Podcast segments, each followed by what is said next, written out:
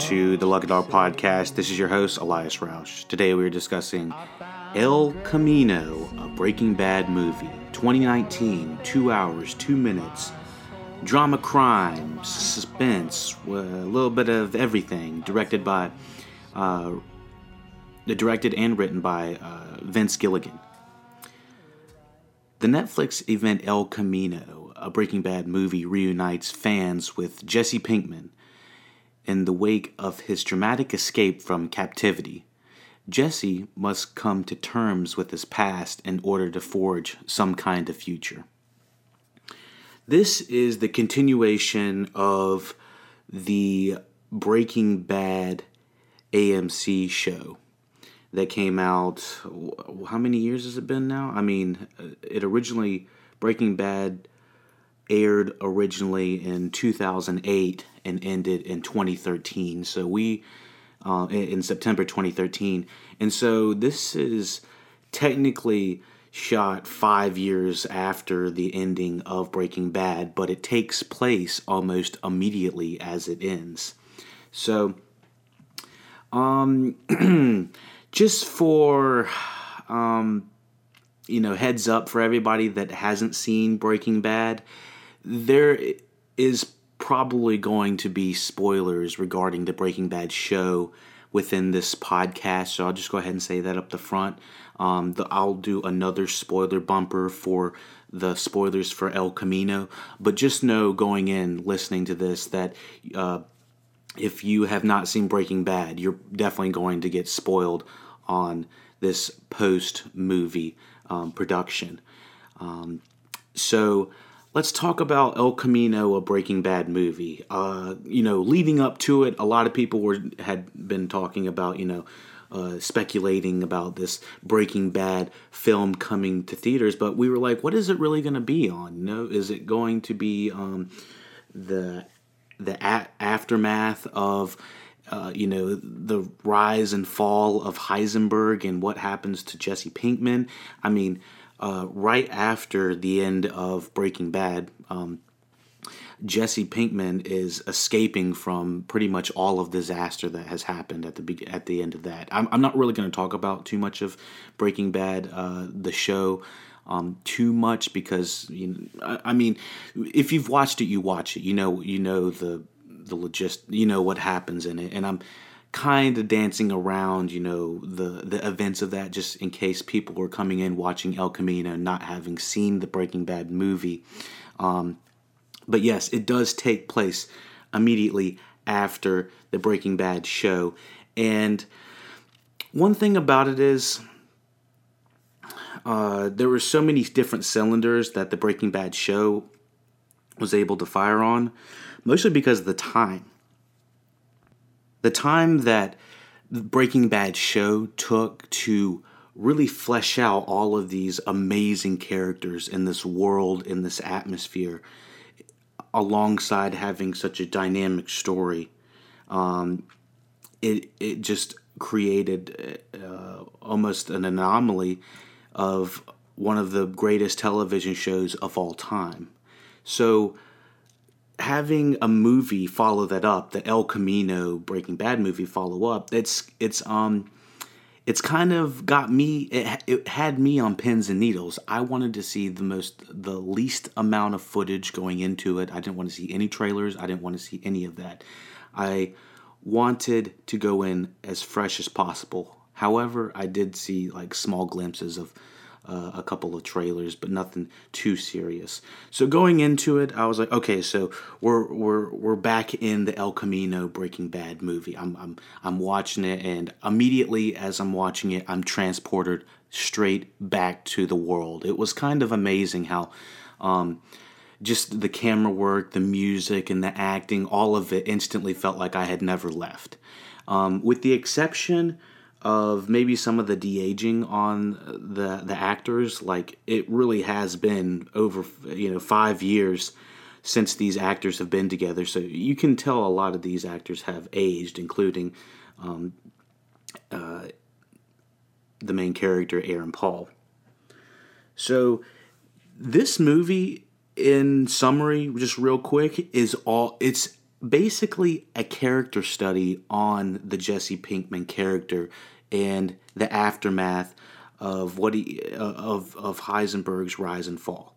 And so with this character study going on, it's kind of a blend of uh, you know the aftermath of that, uh, mix in a little bit of that awkward uh, residential, you know, every you know everyone's uh, keeping up with the Joneses kind of, but like mixing in with a little bit of the uh, the Fargo ness in it. So it's like normal people mixed in with this crazy, um, jarring uh, storylines that normally have to do with with crime. So it's this character study that's wrapped in this. Uh, I, I, I like to say it's like Fargo in Albuquerque esque story. So, was saying that the majority of this movie does feel like it tries to retread Jesse Pinkman's storyline in a way that says, okay, we have to hit certain plot lines. We have to hit,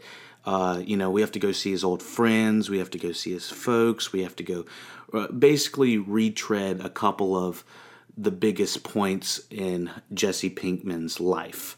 And the way that it's done on uh, in the movie uh, I'd say the first half is really getting a grip of you know what happened to him in the last season. I mean, the the major a, a big chunk of this movie is him uh, coming to grips with being held hostage uh, from uh, I the what was it the uh, cockroach the pest the pest people. Uh, he was being held hostage by uh, some gang members and uh, forgive me, I can't remember his name. Jack, I think his name was. Um, Jack was the leader, and so at the very end of Breaking Bad, Jesse Pinkman is uh, left in a cage for what I believe is under a year, but mo- you know, still many months, and it fucks him up mentally. And so, um, the majority of this first half of the movie is him, uh, you know, coming to grips with that, and um, you also get in, intertwined many different uh, flashbacks of what it, you know what he was he was going through during that time. So there is some Breaking Bad timeline shown throughout this movie. Um, I, would say honestly, a good chunk of it is over a third is definitely within the Breaking Bad timeline through flashbacks. Um, I let me see. Uh, on this budget of six million dollars, I it it I guess it really doesn't need to be a massive budget for something that's this uh, personal of a story that doesn't really require, you know, uh, shoot 'em up, bang 'em up uh, material, which kind of leads me to where the spoilers uh, are going to be at. So I'll talk about uh, you know some of the more action oriented stuff in the spoiler section, but let me go through some pros of this um, Breaking Bad movie. Um, the camera work and direction by Vince Gilligan um, is amazing. The cinematography obviously is uh, phenomenal. It's always uh, Breaking Bad has always been known for not only being one of the most uh, tightly written shows when it comes to the storyline and best well acted, or, you know, one of the most um, gripping television shows. But it's also been one of the most visually dynamic shows as well. Um, I've I've always been very impressed by the cinematography. Marshall Adams is the director of uh, uh, photography for this, and he was also uh, cinematographer for um, some of the Breaking Bad. Um, let me see. He was uh, the cinematographer for Breaking Bad on the fifth season, first episode. So yeah, he has worked on one episode before. but yeah, uh, the technicals, uh, the camera work, the direction, the music. Oh my gosh, uh, the music instantly transported me back. The uh, the score of uh, Dave Porter. I've heard you know multiple outlets and podcasts interview this guy. He's apparently a pretty cool dude, and uh, he's the same composer that was on Better Call Saul and Breaking Bad as well. Um, yeah Skip McDonald, uh, another editor that is well known in the Breaking Bad universe, it's basically taking some of the best of the best of the Breaking Bad um, franchise uh, in front of the camera and behind the camera and bringing them to the big screen or to the stream screen. um, so yeah, like I said, the music, the acting, the atmosphere, the uh, the, what's it called the um, costuming and stuff like that, like the props and whatnot. Like, I always think that when this kind of production comes to you know big screen, small screen, stream screen, whatever you want to call it, that when everything is firing on all cylinders and you're not even noticing like what they're you know what they're wearing obviously if, if it looks like what they should be wearing then it's going to look natural. You don't you don't want it to stick out is what i'm saying. So um yeah i also have uh, mixed feelings on the writing of the El Camino Breaking Bad movie. So this is where we're going to start talk about the cons about this. I, I have mixed feelings. Some at some points I feel like the story and the pacing is kind of uh, chugging along very slowly, you know, like a train pulling into the station or pulling out of the station. They don't just fly by, but it just feels very um, not quite methodical. Like the camera work all feels very technical and methodical. Like every single camera angle feels like it's been thought of before they, they even do it. Um, but when it came to the writing, I felt like it could have used maybe one more rewrite or just for just a little bit more quippiness in a way. I don't I don't remember it being, you know, uh, um I, I don't I don't know. Not uplifting is is isn't the right word. The way this movie begins is with you know some of our favorite people that were some of the comedic relief of the beginning of uh, in Breaking Bad start this out because this is such a, a, dramatic movie in such high suspense about someone that's been tortured.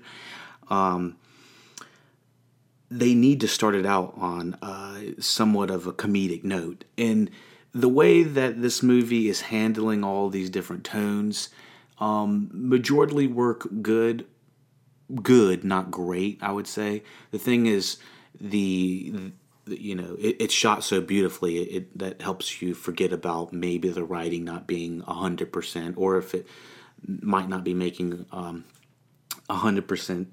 Uh, it, it, it might not make 100% uh, sense in at the time. Um, let's talk about the story and its justification uh, for the existence of this movie.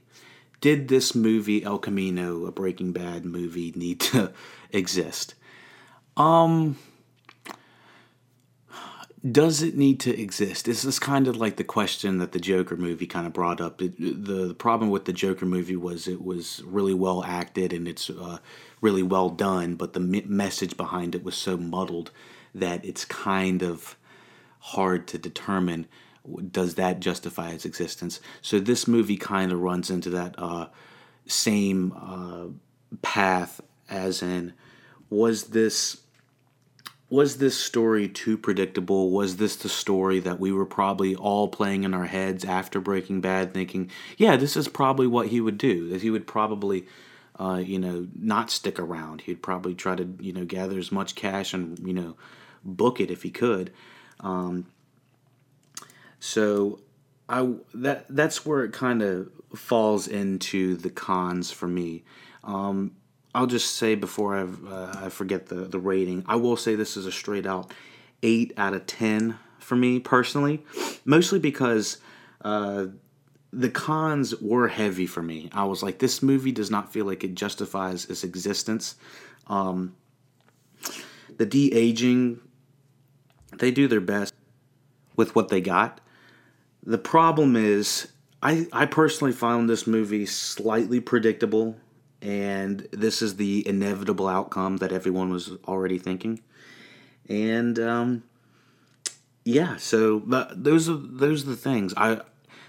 The thing about Breaking Bad, the show, was that it always felt unpredictable to me personally, and this kind of rewrite they're they're they're trying to do with um, El Camino, inserting additional plot lines and storylines um, to stories we already know, was slightly confusing um, when it came to some of the flashbacks. I haven't done a full rewatch at this time of Breaking Bad, and I'm not sure if this movie really makes me want to do a full uh, Breaking Bad uh, rewatch. Something about it makes it more feel like the inevitable end and not so much the inevitable beginning of something I want to see. You know, um, yeah. So let me see the yeah the justification of the existence of this movie is what's most lacking for me, and accordance to the um, some of the writing not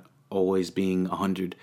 Uh, I don't know, always, you know, lifting me out of my seat or when I say good writing, I feel like Succession is one of the the best examples I could bring to uh, to the screen or as an example because in in Succession there are these lines that pop off the screen. I mean, they're metaphors, colorful colorful metaphors. And a lot of this movie is not that. And I don't necessarily need it to have that quippiness or or that comic comedy or that comedic relief to take the edge off this kind of heavy ass movie. But I did feel like it, it really could use a rewrite. So let's use um sorry, let's go to um what's it called? Spoilers, spoiler section. We are in the spoiler section for El Camino, a Breaking Bad movie 2019. So yes, um we basically go down memory road with Jesse Pinkman. We start off with Skinny Pete and Badger, and they, you know, no offense to any of, I mean, we all age, but no offense to any of the actors, but I mean, everyone in these scenes, including uh, uh, Aaron Paul, um, all look like they have aged every bit of five years. Um, as a matter of fact, I was going to say Mike Troutman looked like he had aged the best and that was a flashback. So, um, yeah, we start off with uh, Badger and Skinny Pete, and I loved uh, the Skinny Pete's loyalty he has to Jesse. I thought that was amazing, and uh, that's some of the most touching scenes for me personally. And what, when I was talking about the marketing that I had seen earlier, I saw Skinny Pete on one of the trailers talking about Jesse, him having to rat out Jesse, and he's like, "I'm not going to do it." I originally thought that it was Jesse Pinkman talking to the cops in the trailer. And so the entire movie, I'm thinking Jesse's going to get caught. It's all a matter of when. So when the movie ends and he's, you know, driving off into the last frontier where he told Mike he was going to be uh, in Alaska, I was like, oh, damn, he does get away. And the majority of the movie is him talking about, like, you know, uh, Jesse being stuck in a cage, being held hostage, and all of that and uh, a lot of the repercussions of uh, Heisenberg um, and uh, or Walter. But uh, they really don't like to dwell on the things that he's done that's been terrible. I, I, mean, one of the terrible things he's done was murder somebody. He m- murdered a previous chef and Gale, and uh, I think that was season three. And so they don't touch on that. They don't want to touch on any of the Gustavo stuff, um, Gus, Gus Fring, and they they talk about it, but they don't. Um, I think they do a flashback between like the season three and four or something like that. Um, but yeah, so it might even been season two. It, hard to tell exactly when. Actually, he had shaved his head, so I think that might have been season three. So, anyways, um, yeah, we we are basically with Aaron Paul for two hours, and this first hour is him driving, trying to uh, you know escape being a hostage. He goes, he shaves his head. He looks like he ages five years when he shaves his head, and then he, um, you know, no offense to the guy. I mean, we all we all fucking age, but I mean, there's only so much we can do to make the, the guy look younger. So when they puts the hat on, it definitely helps uh, conceal it. I did think some of the uh, the scar and makeup work was a little bit iffy. Um, and let me see what else we have to uh, cover. Yeah, we end up we do see Walt for that uh, brief amount of time, and I believe it's uh, somewhere that flashback happens. Um, there's tons of flashbacks uh, with what's his face. God, what is what is that actor's name? He's uh, Jesse Plemons is Todd. I mean, the f- first half of this movie or a good 30 minutes is Jesse and Todd, uh, you know, dicking around and having to move maids' bodies, which I thought the way they kind of treated, uh, you know, Hispanic people in this was, eh, they could have done a little bit better. But, um, yeah, they they have uh, Jesse Plemons and Aaron Paul. That that show is on for 40 minutes and I honestly thought Jesse Plemons, the Todd character, was gay. I thought that this was going to take a completely different route. I was like, this is about to get real dark. Um, I will say this movie did an excellent job with the flashback showing how isolated Jesse Jesse felt, and I don't remember feeling that bottom of my pit feeling when I was watching him the first time uh, in the cage. I I don't I don't know what, what it was. Maybe just seeing him in the after aftermath of what happened. That's what really um, really is triggering because you see. I I guess half the problem is with the the ending of Breaking Bad. You know, you felt terrible for him, and he went through you know terrible stuff. He you know he saw his girlfriend shot at one point, and then he's held hostage, and you know the whole thing with Brock. But I mean, from the end of Breaking Bad, we don't see the resolution. So this movie seriously brings us some true resolution to what was going on in his mind because um, I, I, guess we didn't have tons of time to explore it at the end of Breaking Bad. Um, anything else that we need to discuss? We do get uh, uh, the the whole plot line with uh, finding out the candy uh, mobile welders. Um, the guy's name in here, the, the actor's name is Scott MacArthur, plays Neil, and Scott Shepherd plays Casey. Those were the two guys that were acting like bumbling, uh, fumbling uh, policemen in Jess, uh, in Todd's apartment, and we end up finding out that Neil was responsible for building the cage. And there's this terrible flashback scene of them torturing Jesse, telling him to you know try to escape the cage by you know jumping and having this chain hold you back. It looked it looked awful. The uh, the types of torture they were having Jesse endure just progressively got worse, and it, I was starting to get. Uh, bits and pieces of flashbacks to the torture of Theon from Game of Thrones. I was like, I'm really glad we didn't get you know tons and tons of uh, you know that type of uh, show because that would have been a completely different show, and we know what happened to the, the Theon character. So yeah, um, what else did we need to talk about? Uh, the more f- we had tons of flashbacks with. Uh, well, it wasn't really a flashback. It was more like a, a dream sequence, or some somewhat of a dream sequence, or just a surreal sequence with Krysten Ritter reprising her role. And uh, I thought that was kind of interesting that he decides to think about Krysten Ritter's character as Jane. Um, Jane is, you know, he thinks about her and his car and stuff like that. And it's kind of like a flashback sequence. I thought it was interesting that he was thinking about her instead of his previous girlfriend that was shot, but I I think a lot of people agree that him and Krysten Ritter had a really good chemistry, and it was uh, good to have her back. Lou, the guy that was at Todd's apartment that was watering all the plants and some of the you know suspenseful scenes, I thought that guy stuck out like a sore thumb. No, no offense to Tom Bower, but I did think that the writing on that guy was just not good. It was just way too obvious. Um, let me see. Anything else? Jesse goes back to see his folks. We don't get a lot of Jesse's folks in Breaking Bad, so it doesn't really uh, jive or connect for me personally. I didn't have much of an emotional connection to his folks, and we, we don't spend a lot of time with them, so we don't really get a big chunk of you know where what they're coming from. We don't really understand what they feel like, with the exception of that newsreel that um, happens to have um, have them on it, and he see and they he sees their plea for you know giving himself up. Um, I loved having Robert Forster as basically the same character he played in Jackie Brown.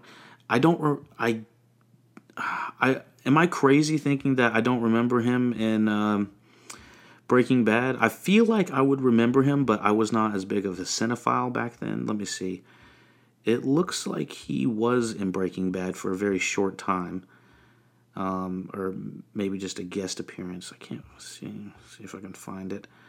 Um, I don't know, but having the Robert Forster character within this movie definitely was uplifting and gave it kind of some momentum it needed because this movie. Okay, so yeah, he did play Ed in one Breaking Bad uh, episode in season five, episode fifteen. Was there fifteen episodes? Yeah, I guess he was in the last episode. Um, and so, or close to the last episode. Um, yeah, so he basically plays, you know, the Max Cherry character from uh, Jackie Brown, and I, I love the the charisma Robert Forster brings. As soon as they, he's on screen, uh, actually you hear him before you see him, and that's pretty much how most people would. Um, they recognize his voice from just about anything. Um, I I enjoyed that little uh, go around and you know what happened there, but honestly, it it really did feel like just uh, basic storytelling, and you know, Aaron Paul's got to get all the cash, and I thought that was one of the best written scenes of the movie, but anytime there wasn't these big moments between couple you know two characters um, that were you know I don't know.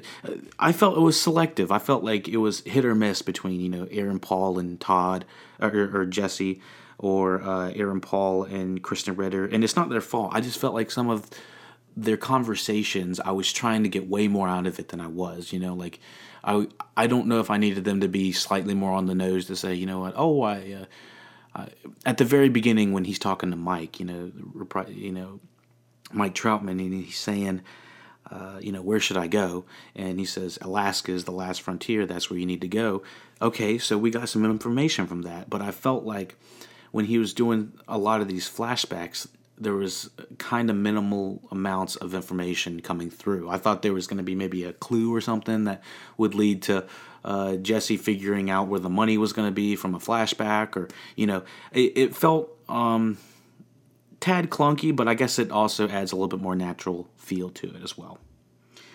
Um, but yeah, so you've got basically what I was feeling about the movie. Um, I was not a big fan of the Wild Wild West scene, you know, with uh, him facing off Neil and what was the other guy's name? Uh, Casey at the candy uh, welding store and everything. Like, I feel like there's a big chunk of time where we're just waiting for Jesse to get some of this cash and money, and it's such a slow burn that it's like there's only two ways this can end, and we've seen this guy go for five seasons plus, um, you know, plus a movie. Do we really think he's going to be stopped by this guy? And so that that in a way, that's where I felt like it was a tad predictable because there wasn't many times that I thought I was like, "Oh shit," you know, we're about to lose Jesse. Uh, you know, there were some good rug pulls with us finding out, you know, he's actually not captured by the cops; he's captured by goons. Um, you know, the whenever he uh, is, uh, let me see, but I, I, honestly, that was one of my favorite rug pulls.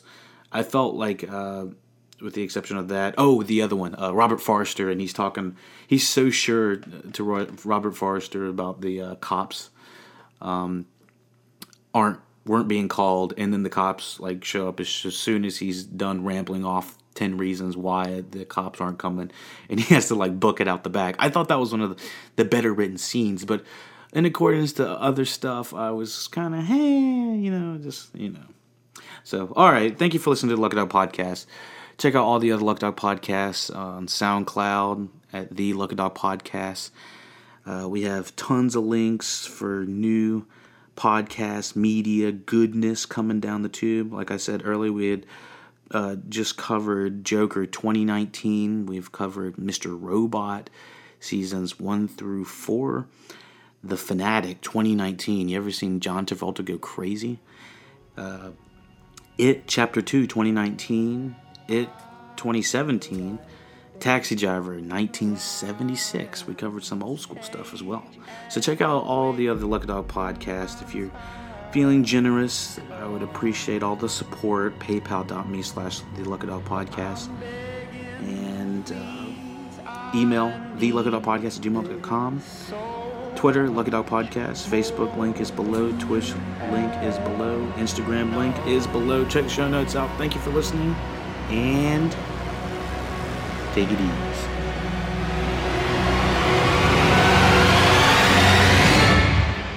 You ready?